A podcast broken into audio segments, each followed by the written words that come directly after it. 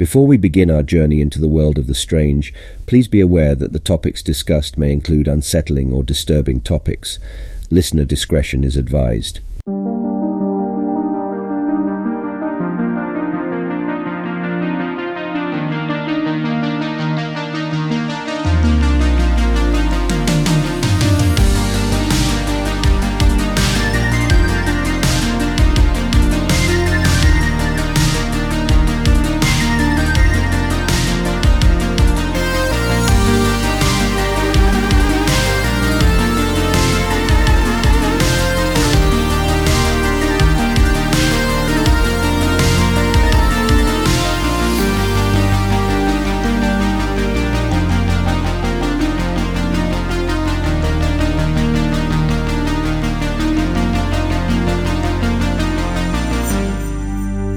Everyone, and welcome to a new episode of Paratalk. And on this episode, I'm joined by Fred Andersson.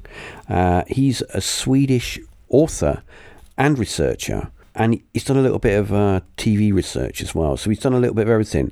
But we're going to talk about the paranormal. We're going to talk about his book, Northern Lights and High Strangeness in Sweden. So there's plenty of things to talk about here. Before we run ahead too much, let me bring Fred in and let's uh, pick his brains a little bit and find out how he got into all of this. Hello, hello. I've uh, I've been in the car for many hours today. Uh, uh we've been having a little UFO event up north in Sweden. So I'm I actually took a little nap before I I uh, connected with you here. You got you got to be careful of those sleeps. Well, you take a little nap and then it's three hours, and then when you get up, feel like you've slept for a thousand years. yeah, yeah, absolutely. But you know, I'm I'm I'm 46. I'm I'm getting old. I I need a little sleep. You know, it's it's uh, to kind of refreshen my mind. Mm, I, I, know that. I know that feeling when you just think I'm just gonna have a little nap, and then you and then the whole the whole afternoon's gone, and then you're just angry for the rest of the day. Oh well, is what it is. Before we sort of get into the nitty gritty of this episode, the paranormal. How did you get into it? Where did the interest come from? I, I think it's kind of a more complex story the more I look at it because I think it comes from several directions. I don't want to go too deep on it, but I had a quite traumatic childhood for a, a, couple of reasons, and it's it's not really interesting to talk about here.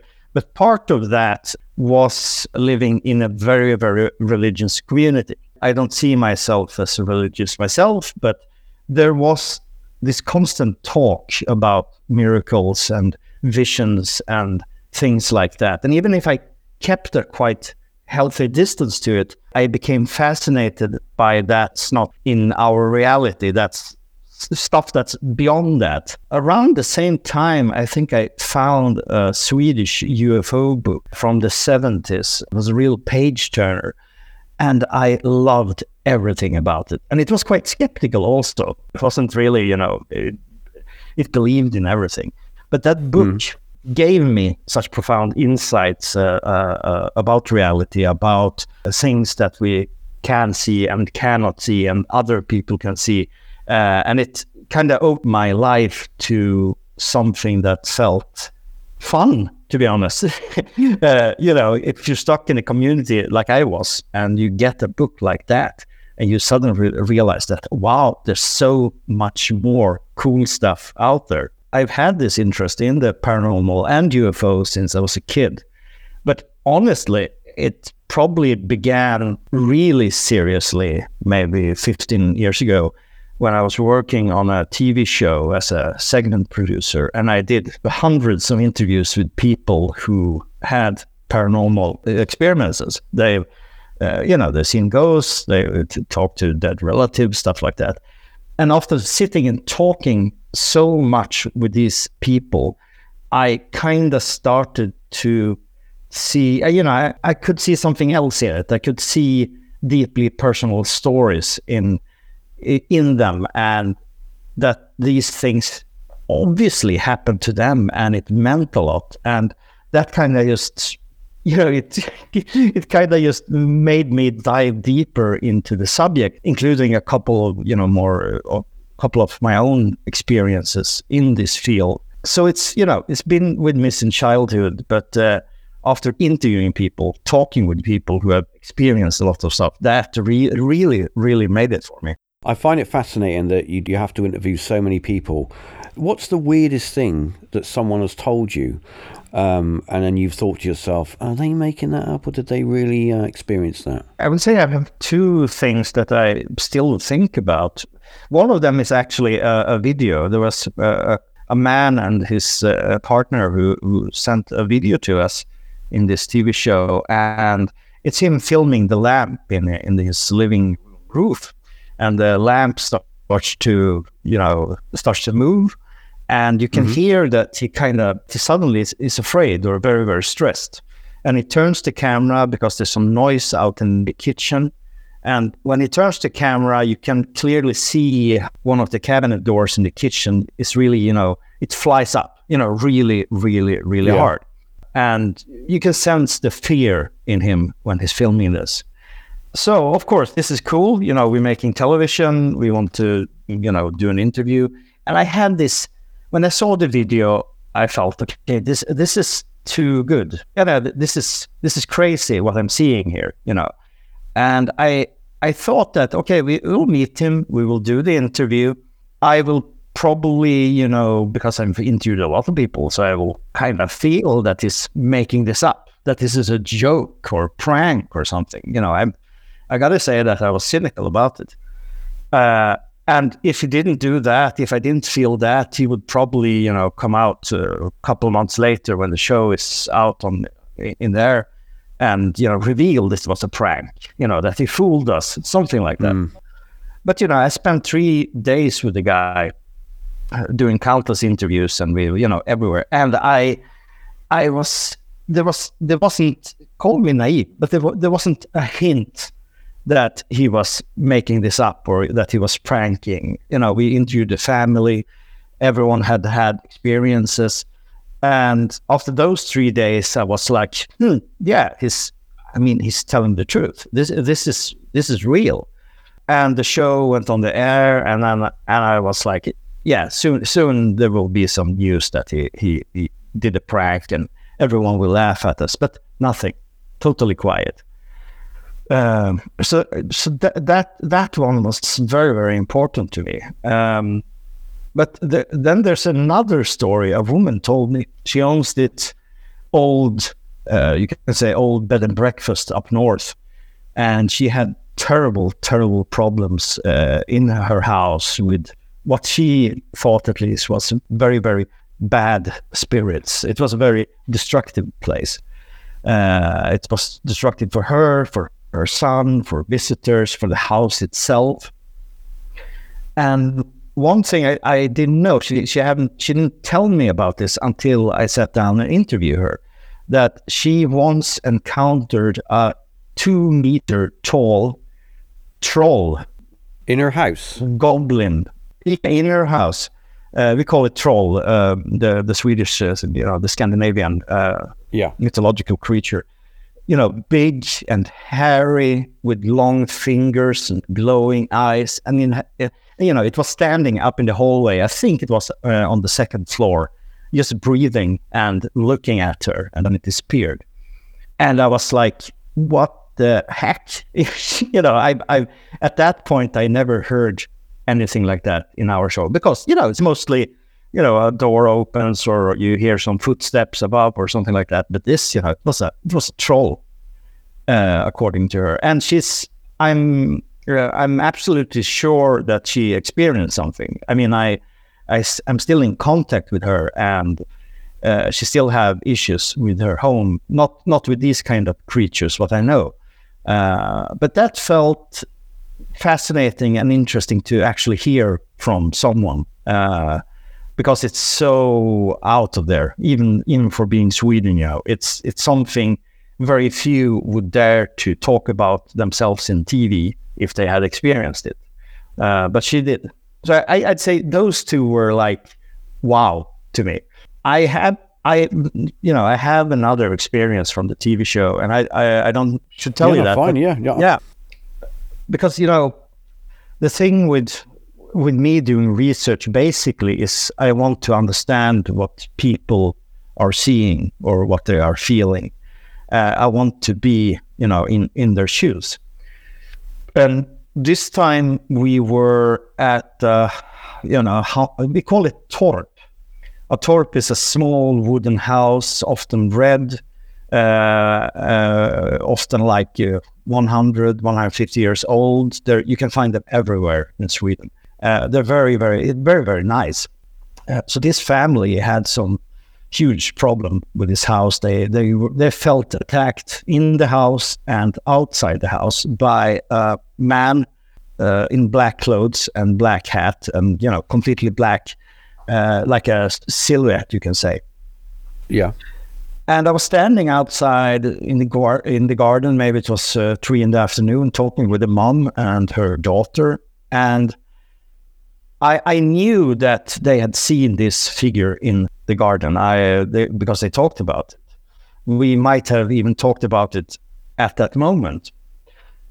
So I'm standing there, and maybe three meters away, behind a, a quite thin tree, I suddenly see a male figure. That's what I perceived it as, as completely a black, solid figure. You know, you, you can see the the head, possibly a hat, the shoulders, uh, the torso, maybe an arm, you know, kind of peeking out from this very uh, thin tree. And that was also a, a, defining moment for me because I actually saw what they claimed to have seen. You know, I could put myself in their situation.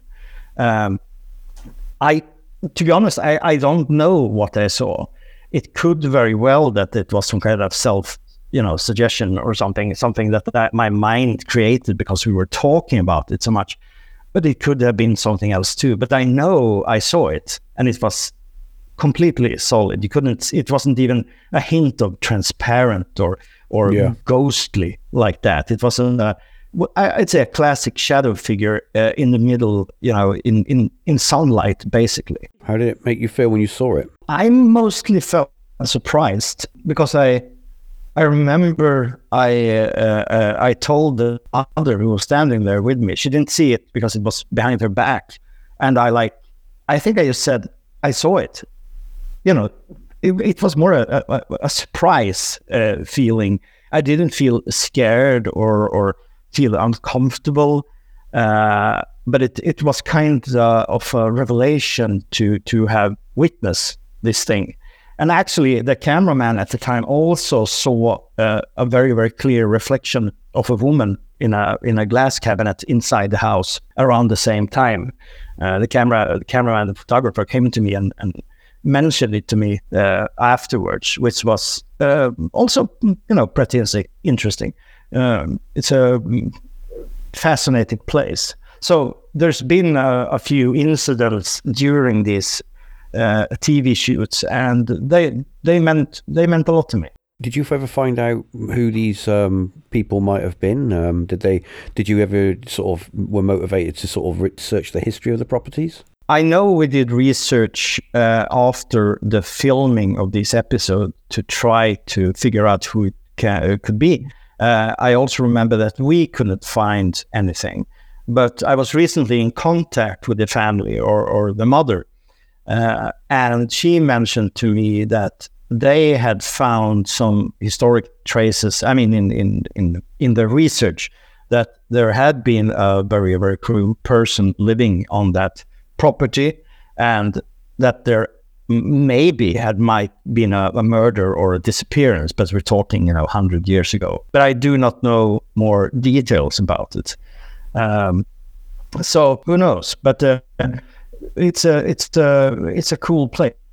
Actually, their neighbor also had problems, and I uh, several years later I got a video from their neighbor, who you could see on the surveillance uh, surveillance camera in their hallway how a big uh, uh closet moved, at least you know an inch in front of the camera, and I know that that closet is now in the possession of a haunted museum, actually. So, in your time doing this research and talking to all these people, is this kind of w- would this be a, a, a, kind of a catalyst to you being sort of uh, pushed towards putting it down and making a book and putting something together? Well, the, uh, the book came about. Yeah, partly because I heard all these stories. Because sometimes when you, you even if you just talk about ghosts and and mediumship, with these witnesses, uh, uh, sometimes they mention they've seen other things. They've seen strange lights in the sky or in the forest or, or things like that. Um, I've also been forever an avid reader. Uh, I, I, I, read a lot of books. I uh, there's a few excellent books in Sweden about Swedish cases written by Claes Svahn. They're really great. They're absolutely among the best I've, I've, read. Uh, but I also noticed when hanging out in, in uh, with UFO people, uh, mostly online, is that no one seemed to know anything about Sweden and and uh, what is happening here. You could find some old articles in Flying Saucer Review, or you know, some cases mention, uh, but there there was so little of it. You know, you there was hardly anything written at all, especially about those cases that are you know are lesser known because there's a few cases that that always shows up in in international liter- literature when it comes to Sweden. And uh, for example, there's a, a, close contact in 1946 in uh, Ängelholm, uh, which nowadays have a UFO monument at the spot. That's a, a classic uh, when it comes to Swedish UFO history. But I noticed there was so many other cases that never was mentioned, and there's, I mean I, I, I don't want to brag, but I think Sweden has some of the best best observations and uh, both of crafts and and humanoids and other creatures. I felt I I need to write about this. Uh, it it actually began. I probably had listened a lot to Our Strange Skies or Somewhere in the Skies, one of those podcasts, and I was listening to their storytelling and I felt I can do this in Swedish.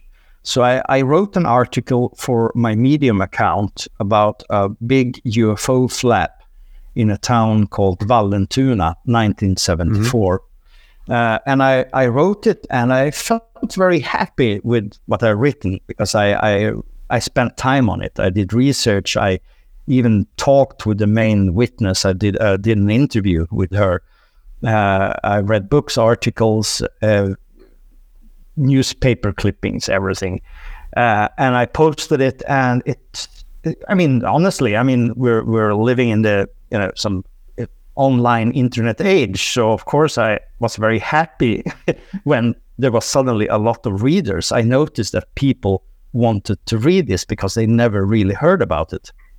Uh, so that uh, writing that article which is actually in the book also, uh, kind of set me off into focusing on bringing forward more uh, lesser known Swedish uh, UFO cases to the international audience.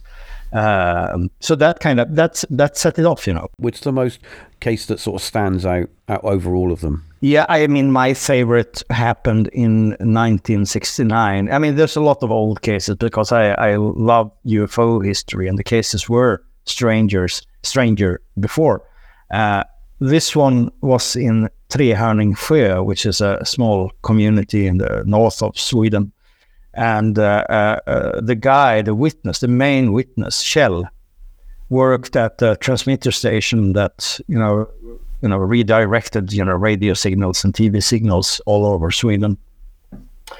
And he went to work in the evening uh, around six o'clock, as usual. He checked the equipment, he uh, started to read a newspaper by the kitchen table in the in the in the small kitchen they had, and suddenly the alarm goes off, you know, and all equipment is starting to blink and you know weird sounds and everything. And so he's like, "What is going on?" He calls his colleagues in another town. They don't see anything on on their equipment, uh, and everything stops. It goes back to normal again. And he sits down, tries to, you know, take a deep breath, tries to go on with it, try to go on with his work. Suddenly, I have this strong, strong feeling that he needs to look outside the station where he's working. Mm.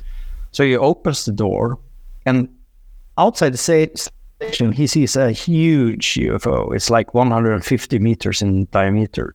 It's big, and it's kind of. It looks like a big thick, fat pancake, kind of. Uh, it kind of look kind of doughy, uh, I'd say. And in that, in front of him, he can see kind of a tunnel going into it. And from that tunnel comes what can easily be described as fluffy boxes, kind of foggy, fuzzy boxes. They comes floating out. Uh, he gets a feeling. It's always these feelings. He sends something, and he senses that he needs to let them inside. So he kind of, you know, he stands by the door and sees so it's open, and these boxes hovers in. They flies into the to his uh, to to his workplace. Just, I mean, yeah. we're talking 10, 10 centimeters away from him, and he can sense that there's some kind of intelligence in inside these boxes. Uh, uh, and they, you know, they flies around inside. They check the equipment for maybe I don't know five to ten minutes, and then they leave. They just flies out again into the tunnel, uh, into the UFO, and it flies away. And yeah, it's one witness, but it's also one of those guys that never ever would make things up to you know to get attention or to earn money or anything like that. It's it's like a it was a complete surprise for everyone in in that village. Uh, everyone could you know guarantee that this guy he's he's he's not making things up. You know, he's a practical man living in a very small place you don't do stuff like this. You know, you don't put yourself through such a bizarre story. But and yeah, yeah, and he stood by his story for the rest of his life, and uh, and yeah, it has. I mean, the, the the fault with this is is that it's just one witness, but it's one of those strong witnesses where you feel that okay, this guy he experienced something for sure. There was something going on. What it was, I have absolutely no idea. Uh, maybe he himself didn't know what was going on, but he saw this and experienced it. Um, it's a pretty classic Swedish case, and I'm uh, it's it's a it's a case I'm devoting a chapter to in the book uh, with more details and actually a, a, a kind of follow up case on the same location ten years later, where a man met three humanoids, uh, three short humanoids, uh, you know, doing stuff uh, on the lander. So that's one of them. Um, I'm also very fascinated by a possible abduction attempt in 1991. Uh, this is, uh, of course, as usual, there's no proof, but there is actually two witnesses to it. It was a married couple that were sleeping in the bed at night, uh, and the woman wakes up sensing that something, yeah, first of all, the blanket is gone, but she also senses that something is dragging her out of bed and something is lifting her up from the bed. So she's basically floating in a fetus position uh, out from the bed above the floor. Uh, but she managed to kind of grab her husband or make a noise or something. And he wakes up and he sees that she's she's going away from the bed, and she, she he sees three what he describes as grays, basically one tall and one short, both with cat-like eyes, standing by the edge of the bed, pulling her against them. And he gets, you know, he reacts fast. He, he gets up from the bed and he aims a kick at them, which makes them disappear, and they let go of the grip and the woman falls down on the floor in front of the bed. To me, it sounds, I mean, it, it sounds like a typical abduction attempt, but it's two witnesses. And even if they're, even if they're, they're divorced today, they still stand by this story. They have no one to protect. They, you know, they could be honest, but both of them t- tells the same story. This happened, and and both saw it from from their own uh, viewpoints. And I, th- that one is it's very intriguing to me, and I, I think it's pretty rare actually when it comes to this specific kind of of, of case. It's interesting you um, bring up the the individual that lunged at the creature and it and it vanished. There's a case over here uh, of two individuals that uh, saw an object. It was it was a number of years ago. They saw an object and they had an experience. They thought that they just saw something and that was it. But later on, they started to get dreams and they got regressed, and it, it transpires that they apparently were abducted. They were taken onto a craft. But this also happened not only to these two individuals, it moved over to uh, one individual's partner, where he woke one evening in bed. They were both asleep, and he saw a creature in their bedroom, and it was trying to slowly pull his wife out of bed.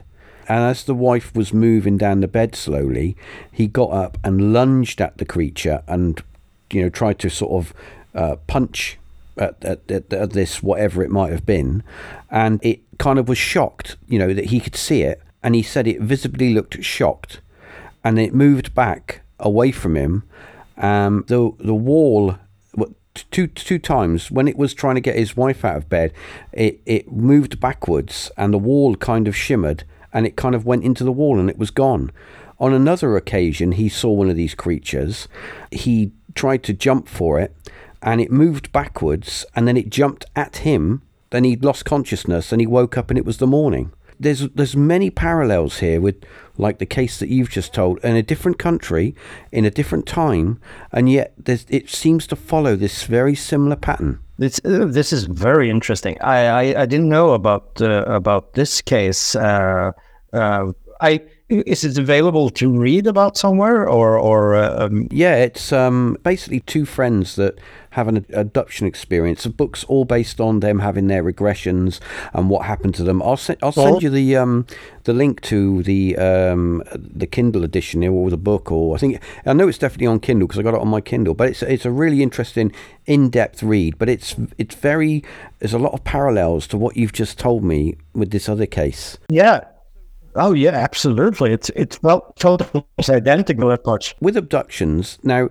you've got you've got some people that say, "Oh, it, it, there's no evidence for abductions." People are obviously um, they're, they're, they're misinterpreting something. It's just a nightmare. It's some form of sleep paralysis. And now on the other side of it, the people that have these experiences say they're they're they're ultra real. They're I'm certainly not making this up in my head. I, this is happening to me, and and of course people have marks on their bodies. They have allegedly have these implants, but they've definitely got marks on their bodies, and and and women say they have procedures done on them. So what what do you think is what do you think this is the game plan here? Do you think that there is some sort of mass study going on? Do you think that people are be are being experimented on, or is it bit, is it more kind of a, a, mental thing that's going on in people's minds that, that there was some in some way we're being mentally intruded? I, am uh, um, oh, it's it, it is a tricky question because it's such a tricky part of the mystery. I'd say I without you know,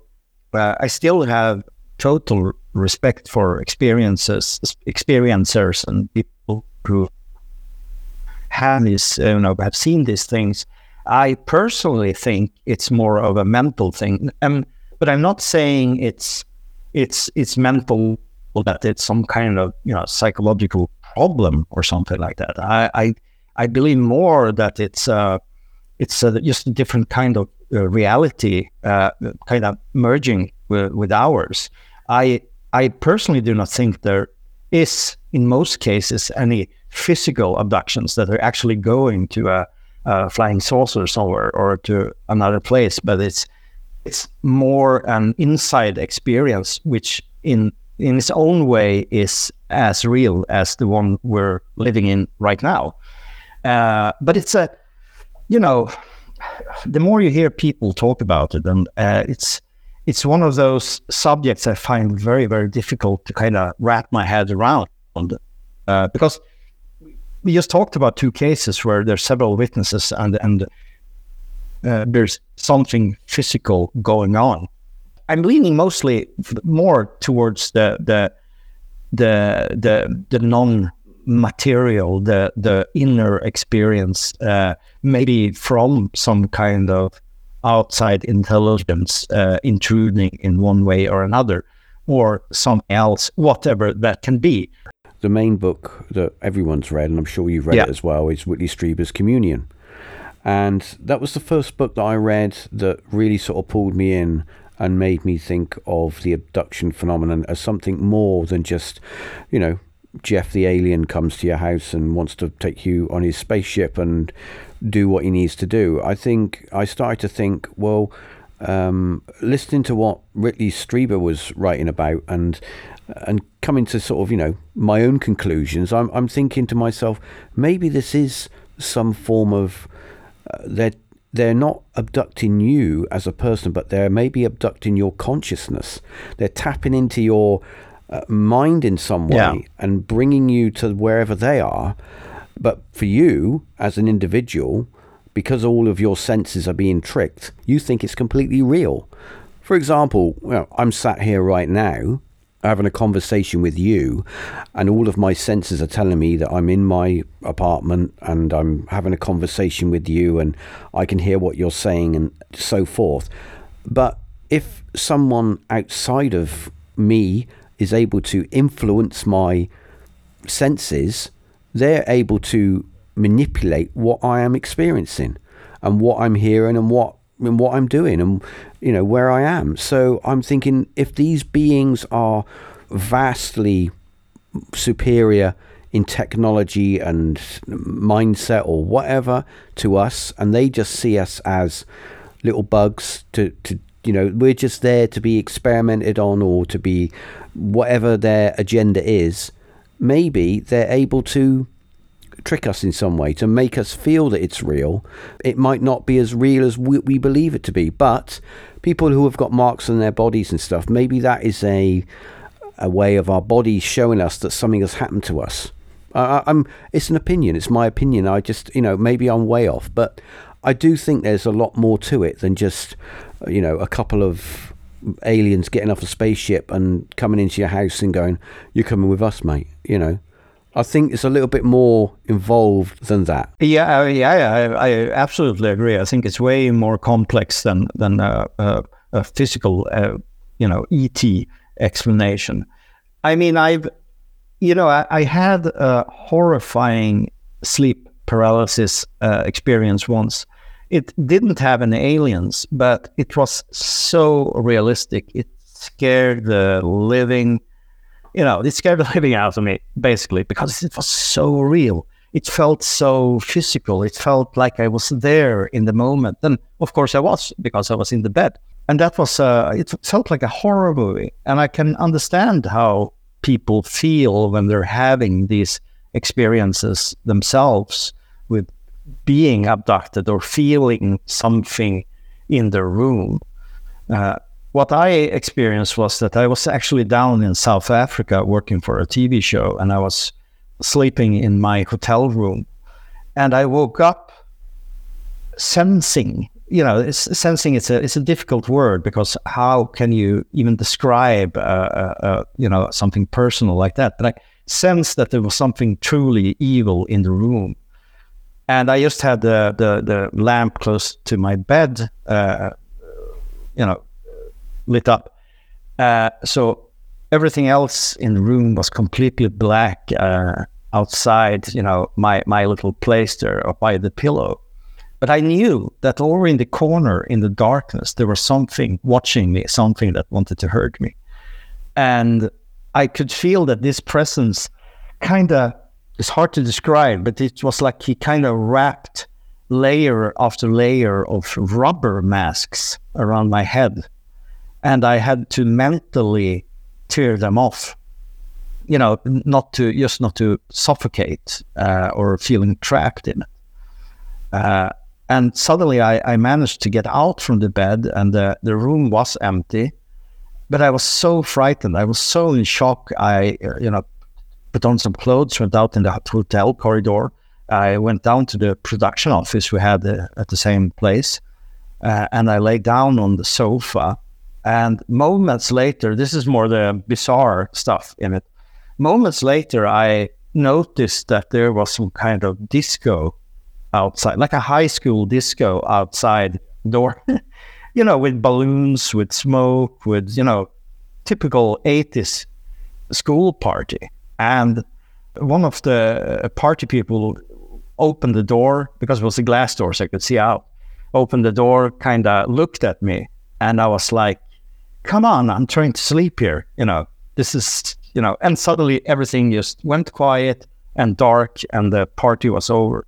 Um, and so it, it went from pure terror to something quite amusing if it was still annoying of course because i wanted to sleep but that's that's an experience i've been i've been thinking about a lot uh, over the years because i i really can't understand it i understand to a certain level that it was some kind of sleep paralysis i guess but there was something more with it and it was so real it uh, it was something I've never experienced before or after. I experienced sleep paralysis when I was a teenager. I had quite a number of uh, episodes, and I, one of the ones that stick in my head is waking up one evening, and I wasn't able to move, and I I used to sleep with my curtains open, and it was just moonlight coming into my room, illuminating my room, and at the bottom of my room I had a large wardrobe, where I used to keep all my you know my clothes and stuff, and I was my head was led, I was led on my side, and I was looking down. I could see down my bed, and I could see to the wardrobe, and all I could see at the bottom by the wardrobe was this silhouette of this large figure as tall as the wardrobe. Um, and it was just there and it didn't move. But as more, the more I looked at it, the more frightened I became.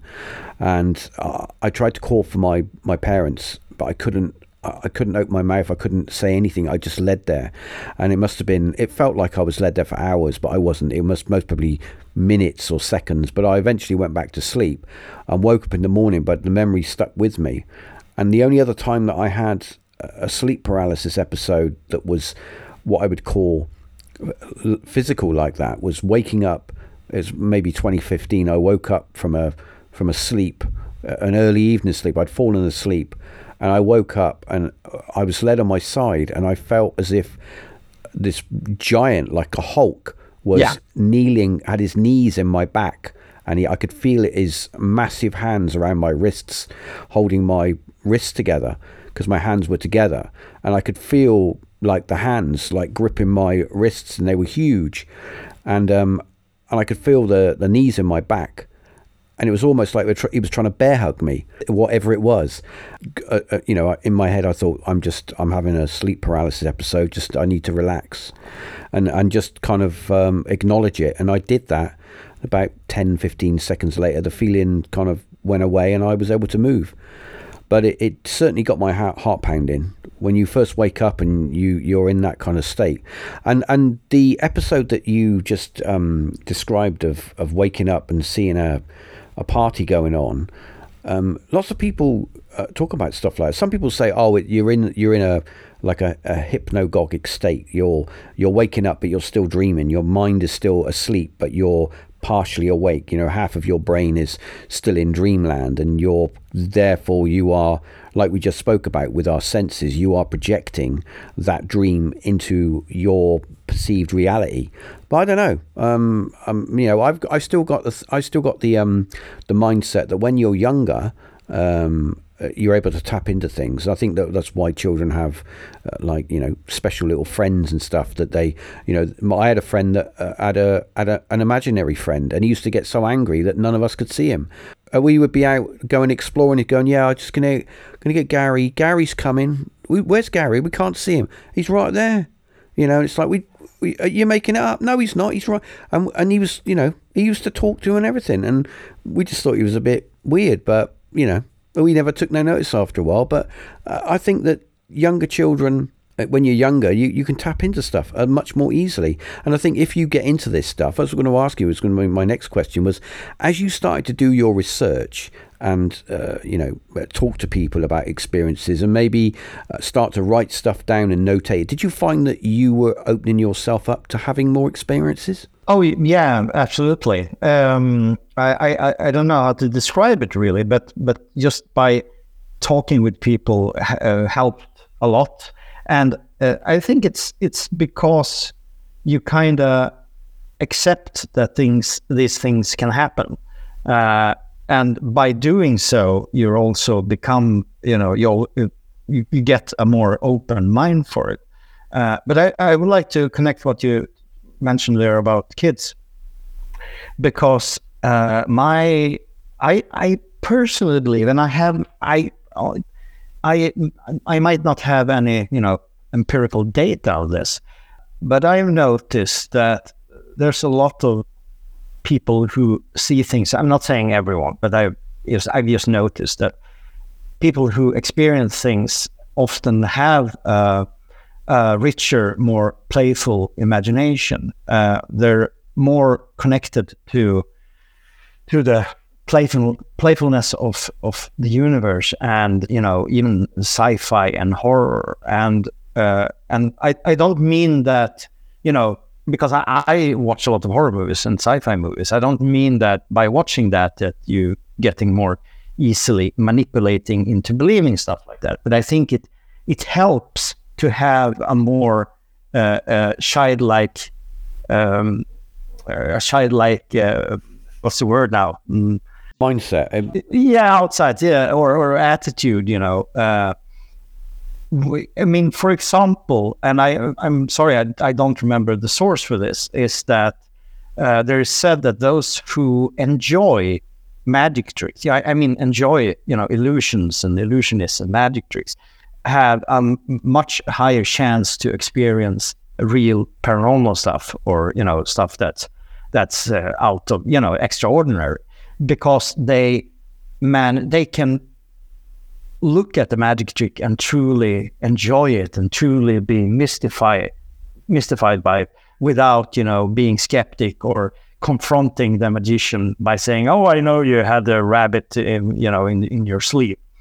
Um, there is some uh, correlation between those things.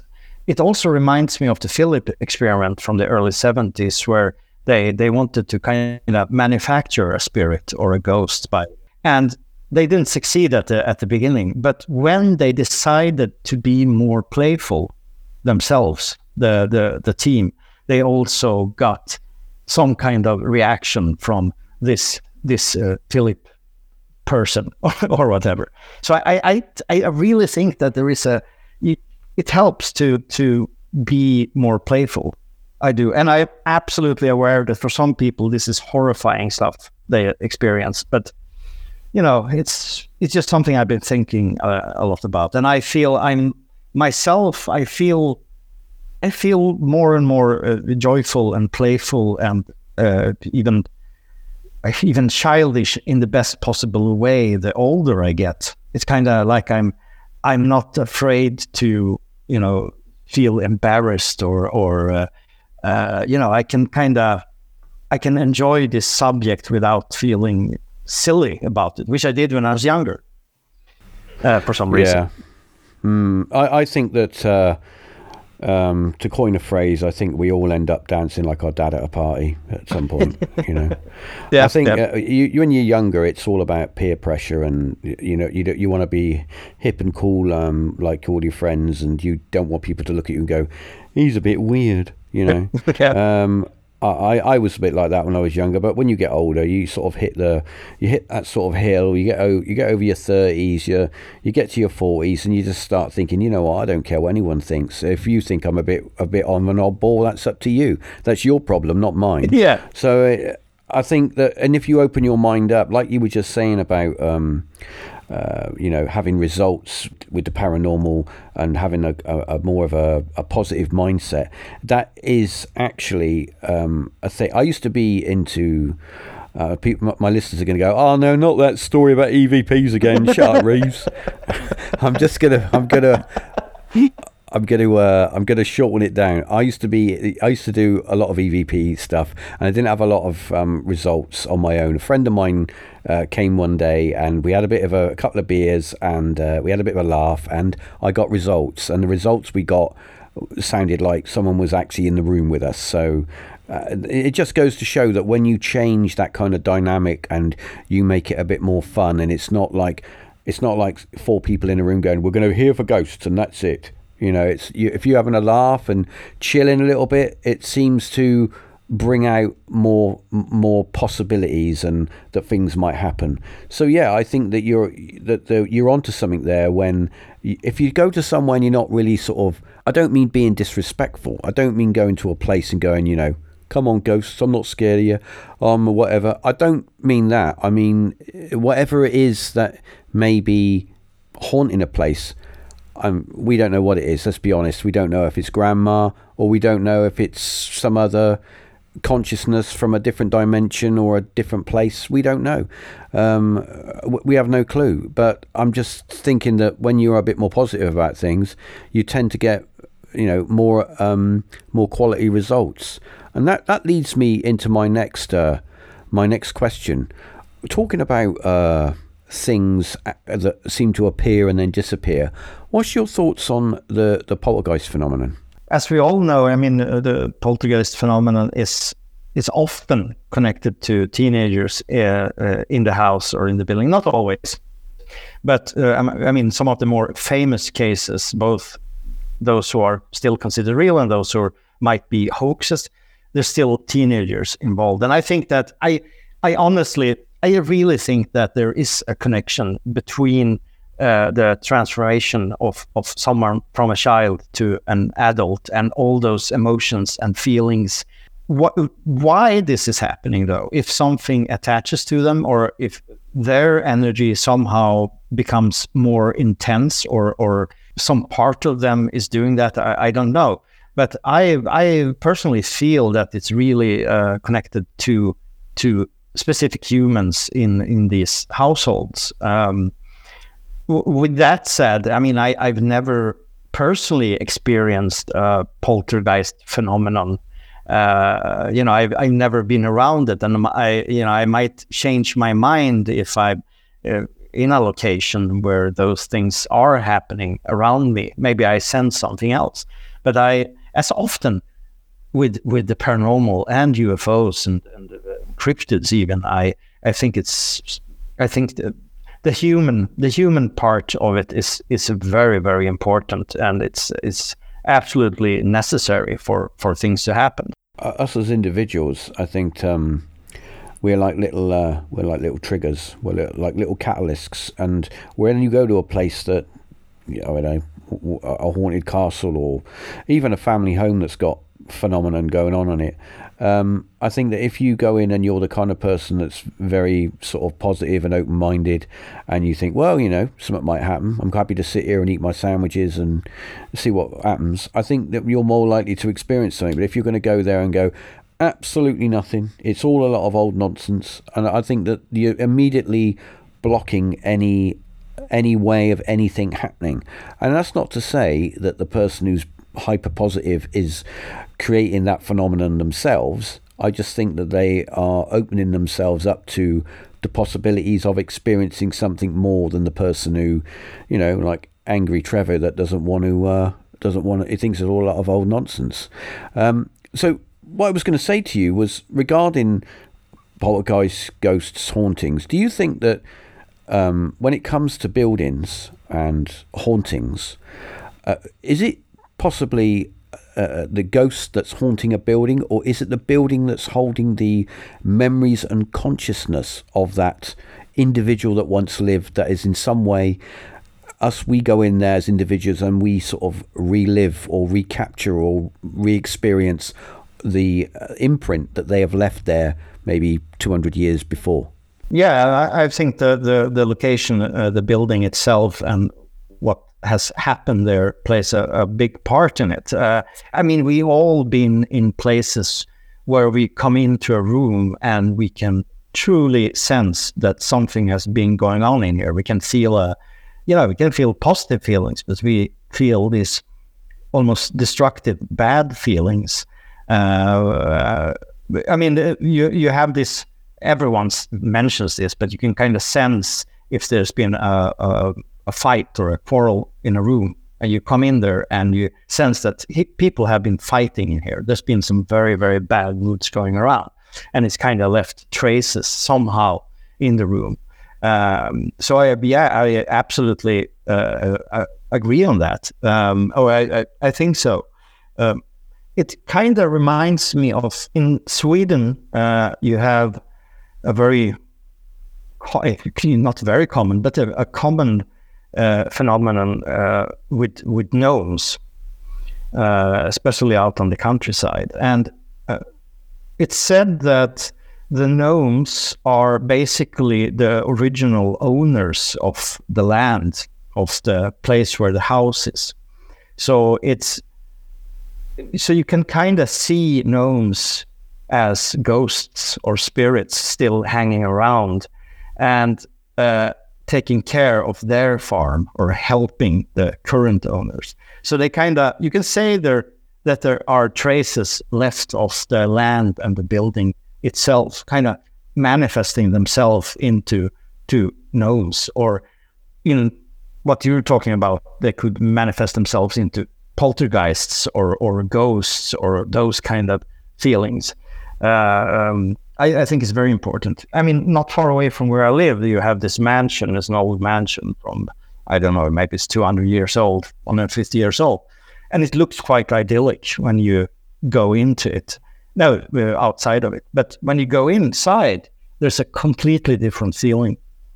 And why? One might, might uh, ask. Well, this place was kind of uh, not headquarters, but it was a very, very popular place for spirit communications uh, once upon a time, you know, with uh, uh, spirit boards and, and seances and, and mediumship happening there. That was the coolest thing at the time uh, in this area, and they all did it in this house. So I kind of think that those feelings that was left there when the house was built and these things started, kind of, is still there. It's it continues to kind of haunts the place in one way or another. Of course, I'm just speculating now, but that's what I feel, at least. Jumping back into the uh, the aliens and UFOs, I was going to ask you, as we're we're, mo- we're moving on to this in this episode quite quickly, and we're coming to the end, near the end. But I wanted to get your thoughts on how the UFO field is today, and how uh, your thoughts on you know possible disclosure. Are we going to see in maybe the next few years that the, these whatever they are in the sky, everyone's going to be like, oh yeah, that's just you know that's the aliens or whatever. You know, I don't want to be a party pooper, but I, I, I personally, I personally, I, I don't think that will happen. I don't think it will happen at least during our lifetime. Uh, why am I saying that? It's not that I'm, you know, necessarily skeptical uh, about things, but it's been it's been happening for so long. You you've had news about the disclosure, you know, every fifth or tenth year, you know, since the forties, basically, that the government will come out and reveal all these secrets. Uh, of course, it's a little bit different now with the whole, uh, you know, the congressional yeah. hearings and uh, and and even Grusch. I you know, I admit I'm skeptical about Grusch, but I also like Grusch. if, if that uh, I honestly think that uh, he he is genuine. Uh, what he's telling, I, I can feel that you know he's this is this is the real deal for him. I'm not just sure about the people who gave him this information. Uh, but who those people are, we don't we don't know yet. And I would love to know what kind of people who, who told him these things and gave him this materials and, documents. Um, but when it comes to disclosure itself, I'm I'm I'm I'm I'm you know I don't, I don't want to sound negative, but I, I feel that no, it, it won't happen. It won't happen. There will I I think that the governments they have absolutely no idea what's going on, and they try to kind of um, define this unknown phenomena, so this this phenomena itself, into something just to get some kind of control over it themselves. They don't they, they don't know what it is, but they try to give it a name, try to give it an identity, uh, just so they can keep an eye on it basically. I don't know if that makes sense, yeah. but the, that's my that's my my take on it. Kind of back themselves into a corner, really. I mean, if you go back all the way, I mean, everyone thinks that UFOs suddenly, you know, popped up with Kenneth Arnold and you know Roswell and 1947 and even just slightly before that, and that was uh, that was the beginning of the the UFO phenomenon. But I mean, it's been going on a lot, a lot longer than that, long, long, long time. But the the fact is that that's when it's been in our, you know, our social sphere. of recent history. And I think with, you know, like you say, I don't think the governments really know what's going on, uh, but they don't want to to sort of say, well, we don't know what's going on. They'd rather keep you guessing. Um, and I do think that they have evidence, a lot of evidence that we that they've never released to anyone. And I do think that private uh, private um, you know the, the military uh, complex and private contractors do have information uh, that which they're keeping their hands on because obviously if you've got something that's maybe information or technology that's from elsewhere you, you, and you're a you know you're producing I don't know, arms for the military or whatever, or, or for the government. You don't want to give that up. And I think that the, one of the reasons for me uh, that, that I start to starting to think like this is because they've changed the name from UFO to UAP. It's the same thing. You're talking about the same thing, but the way that the governments work, they can turn around and go, "Oh, no, we're not. No, we're not. We're talking about UAPs, mate, not UFOs, uh, because UFOs. That's what all the mental people. That's all the mental people follow that." And uh, UAPs are what the serious people study. Um, it's just the same thing, mate. It's the same thing. Yeah, it's a rebranding basically yeah they want to control it now and by rebranding it they re- they're placing the control into their hands because even though they're talking about the same stuff and i do think that a lot of these individuals that have come forward and this isn't something new because um, Steven Greer did this way back in what 2001 with the uh, uh, he had the um, the press hearings with all the individuals that uh, you know swore on the Bible and all that stuff uh, uh, the, the, the things that they'd experienced. And those people were people that had worked in you know in places that were signed secret act and stuff in or official secrets and all that. They, it's only now that we're getting military individuals like pilots and, and people like that that are coming out and going on on to be documented uh, that they've experienced stuff. As we're back in the day, you would have people that would uh, be flying aircraft. Do you want to report a UFO? Uh, no, no, no, no. Because it's like I don't want to lose my. I don't want to be grounded. I don't want to lose my pilot's license because they might think I've something medically wrong with me. Especially if you're a uh, an aircraft pilot that is, you know, a commercial pilot that's flying people all around the world and you've got hundreds of people on board, they don't, you know, you're going to put possibility that you're going to be grounded or you're going to not be able to do your job that you've worked so hard to do. So yeah, I, I think that the, uh, the the UFO phenomenon has been rebranded and it's been changed and it, has been changed in such a way that um, uh, I as like you, I'm I don't want to be a party pooper, but if there w- if there is going to be any disclosure, it's only going to be on on the grounds where the government will disclose what it wants to disclose, and it's going to be like um, over a long period of time. It's not going to happen like next day, or it's. I mean, these these hearings that we're having at the moment, they don't seem to be going anywhere. We seem to be going. We, we seem to be going around in circles. Yes, we are getting individuals that are coming out and saying some very interesting stuff, but I don't know. Some of those people are now being closed down on and uh, having their, you know, you, there's certain things they can't talk about, like like Grusch. I mean, he there's things that he can't talk about in an open area. He has to get. He's only got clearance to talk about certain things, and those certain things you can go only go so far. And if he wants to tell any of the the Congress members anything more than he has to go into a secure area um, and get permission to talk about those things. So I don't know. Um, that's not to say, um, don't get me wrong, uh, that's not to say that the whole UFO phenomenon uh, isn't isn't something that's happening right now and it's going on because there certainly is things in our skies all around the world that people are seeing and also people are having things experiencing something that they can't explain that's not to say none of that isn't happening because that is happening but at, at what point will they go? Yeah, it's all real. I don't know. I I'm very skeptical. Um, you know, I'm just I'm just very skeptical on all that. Yeah, and I I I uh, I agree with you. But if if if there's something I you know me as a researcher, I as a researcher, I I'm very very fascinated by the personal experiences and all these people coming from the government, the military, talking about their stuff. Of course, it's a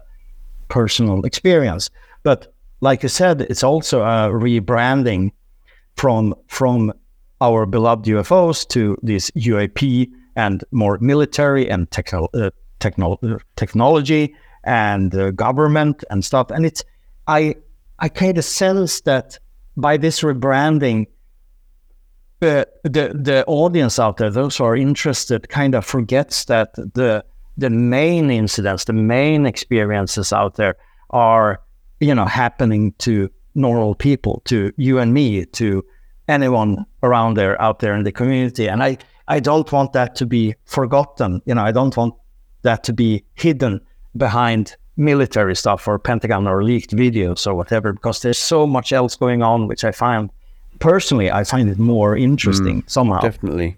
Um, well, anyway, so I think we've come to the end of this episode. Um, an, an, an hour has flown by. Um, I think we're going to have to do what I was going to. I would like to do an episode with you talking about uh, folklore and fairies and trolls and goblins and all that. I think that um, I'd like to get your thoughts on those, but I think that's another episode. That's an episode in itself. Um, I think um, there's so much of that topic that I've touched on before, and there's some really wacky stories out there uh, of people waking up and there's little men sat on their bed, like, you know, how's it going? I'm just living your house and I'm a little troll man. So yeah, I, I, there's a, there's loads of those stories out there, and there's definitely something that's in on another realm. So um, what I'm going to do is we're going to we're going to we're going to end this episode now, and I want um, everyone to remember that uh, you know Fred has got a book, Northern Lights and High Strangeness in Sweden. And I'm going to put the links uh, in in this episode show notes, so you can click through and, and get yourself a copy. It's uh, available on in all good all, all online good books places, mainly Amazon.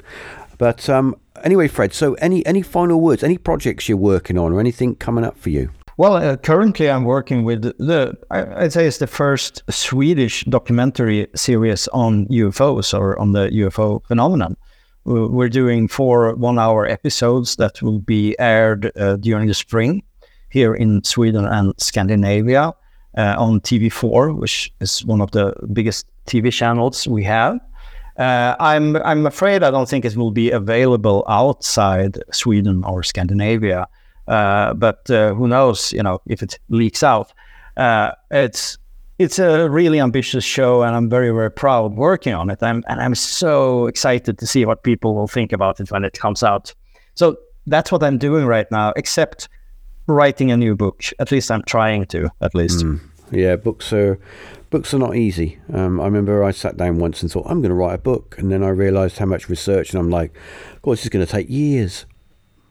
I, you know, I haven't got anyone to do it for me. I've got to do it all myself. So I really admire when anyone sits down and, and like yourself and has written a book and they, you know, you end up with a finished product because you've actually achieved something there. You've actually gone out, set your mind to it and, and done something. And a book is kind of like I don't know, it's just having something tangible. Uh, I'm all for this kind of legacy sort of uh, tangible stuff. You know, we don't have anymore. We're turning so quickly into like a digital world. I'm I'm responsible. I enjoy reading, but I've gone over to. I've got a nice little healthy library, but I pick my Kindle up more than I do a book now, and it's just so and it's just so convenient. I've got all my books on my Kindle, and I can just it remembers where I was. I can bookmark, and it just it's great. But you know, that's just me. I think as we as uh, technology is great as long as you use it in the right way. You know, and and that's another thing that uh, for another day. I mean, technology and the paranormal, that's another conversation all in itself. But anyway, uh, thanks again, Fred, for coming on to this episode. And I want to thank everyone for listening. Um, I'm sure Fred will be back on another episode at some point. Um, I think that, uh, I say, uh, pixies, trolls, and fairies, that's, a, that's definitely an episode I think we need to touch on. Um, uh, if you enjoyed the episode, remember to like and share and uh, spread the word as much as you can. Um, and until next time, thanks for listening. Talk to you soon.